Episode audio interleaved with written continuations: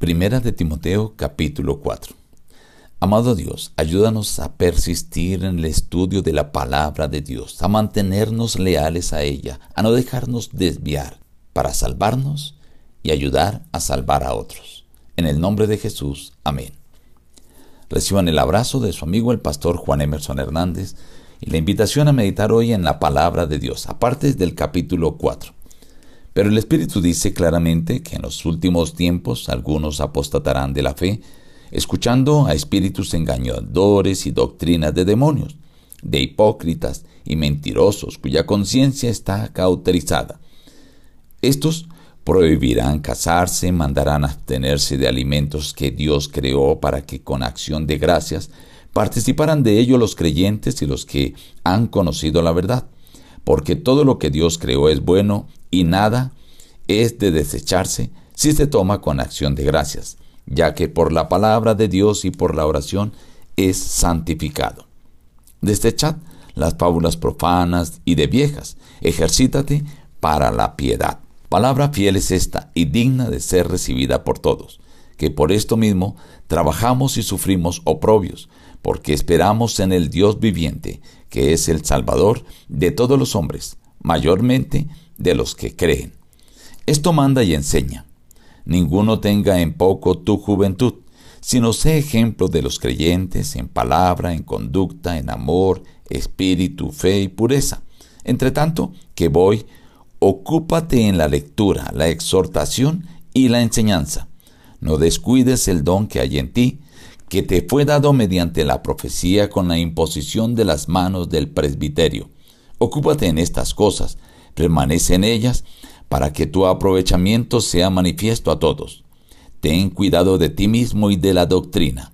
Persiste en ello, pues haciendo esto te salvarás a ti mismo y a los que te escuchen. En este capítulo el apóstol Pablo está preocupado por el bienestar de la iglesia y Timoteo era el anciano, así que Pablo se dirige a Timoteo, advirtiéndole que en estos últimos tiempos muchos apostatarían. Por eso le dice, tenga cuidado porque vendrán espíritus engañadores y doctrinas de demonios y estos que están en la iglesia se pondrán a escucharlos y apostatarán. Pero estas personas que traen estas enseñanzas engañosas y doctrinas falsas son hipócritas, son mentirosos, tienen cauterizada la conciencia. Debemos recordar que la cauterización con calor se usaba para matar algunas células y disminuir el dolor. Bueno, estas personas que se describen aquí por el apóstol Pablo son personas que enseñan errores y les da lo mismo, porque su conciencia está cauterizada. Algunas personas dicen, ¿cómo es posible que ellos enseñen cosas incorrectas y lo hagan con tanta tranquilidad? Bueno, es porque estas personas ya tienen cauterizada su conciencia, actúan con hipocresía y enseñan falsedades con tanta tranquilidad como si estuvieran enseñando la verdad. El apóstol presenta algunas de las enseñanzas erróneas que ellos presentarían. Prohibirían casarse, mandarían que se abstuviesen de alimentos sanos que Dios no ha prohibido. Bueno, entre otras cosas. Pero el apóstol le dice, desecha esas falsas enseñanzas, desecha todas esas fábulas profanas de mujeres chochas, de personas que no tienen fundamento. Todas estas cosas, deséchale porque eso no es provechoso. Ejercítate más bien para lo que es importante, para la piedad.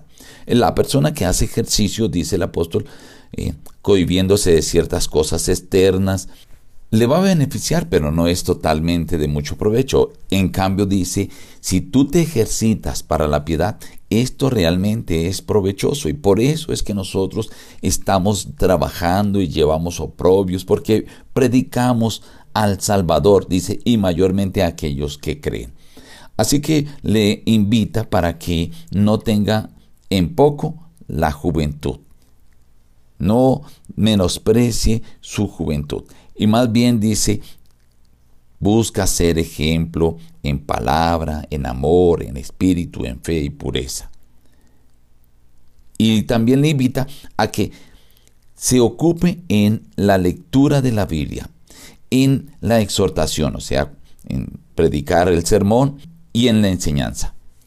Estas tres cosas son las que el apóstol Pablo quería que hicieran en la sinagoga. En aquel tiempo no todas las personas tenían la Biblia traducida, así que cuando alguien se levantaba en la sinagoga a leer la Biblia, todos lo apreciaban, lo valoraban y escuchaban con atención. Entonces el apóstol le dice, pues ocúpate en la lectura, pero también en dar el sermón, o sea, en la exhortación y en enseñar. No descuides el don que fue colocado sobre ti a través de la imposición de las manos por los ancianos. Dice, ocúpate de estas cosas, permanece en ella. Porque si tú persistes en ella, te salvarás a ti mismo y salvarás a los que te oyen.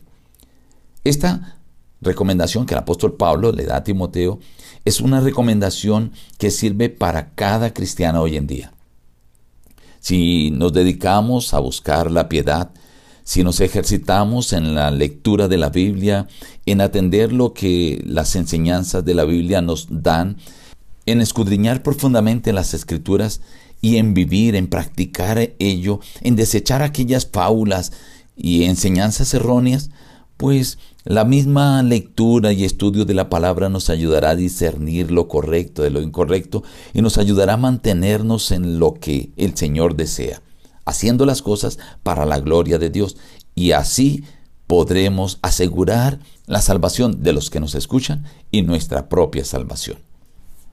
La invitación de hoy entonces es a que persistas en el escudriñamiento de las escrituras y así discernirás aquellas cosas que son erróneas y podrás ayudar en la salvación de otros.